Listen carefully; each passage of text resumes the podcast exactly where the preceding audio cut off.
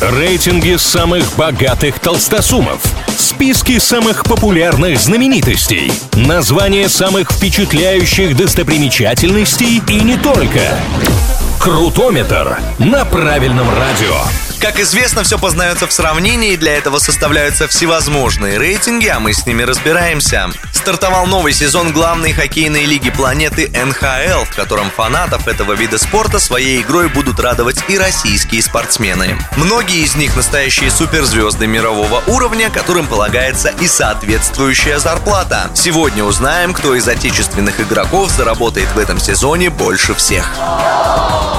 На третьей строчке этого рейтинга целая сборная звездных хоккеистов. Это действующие чемпионы Никита Кучеров и Андрей Василевский и уже культовые НХЛовцы Александр Овечкин и Евгений Малкин. Каждый из них получит за игровой сезон 9,5 миллионов долларов или более 680 миллионов рублей.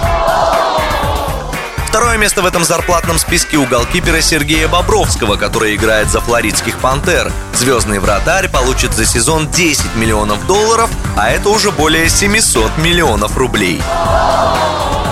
Больше всех из наших в НХЛ в этом сезоне заработает Артемий Панарин, обладатель рекордного контракта и милого прозвища «Хлебушек». Россиянин выступает в Нью-Йорке за клуб Рейнджерс, руководство которого выплатит ему без малого 11 миллионов 650 тысяч долларов. В рублях это космическая сумма в 800 с лишним миллионов. Больше Панарина во всей НХЛ получит только один игрок – канадец Конор Макдэвид. На этом у меня пока все. С вами был Илья Андреев.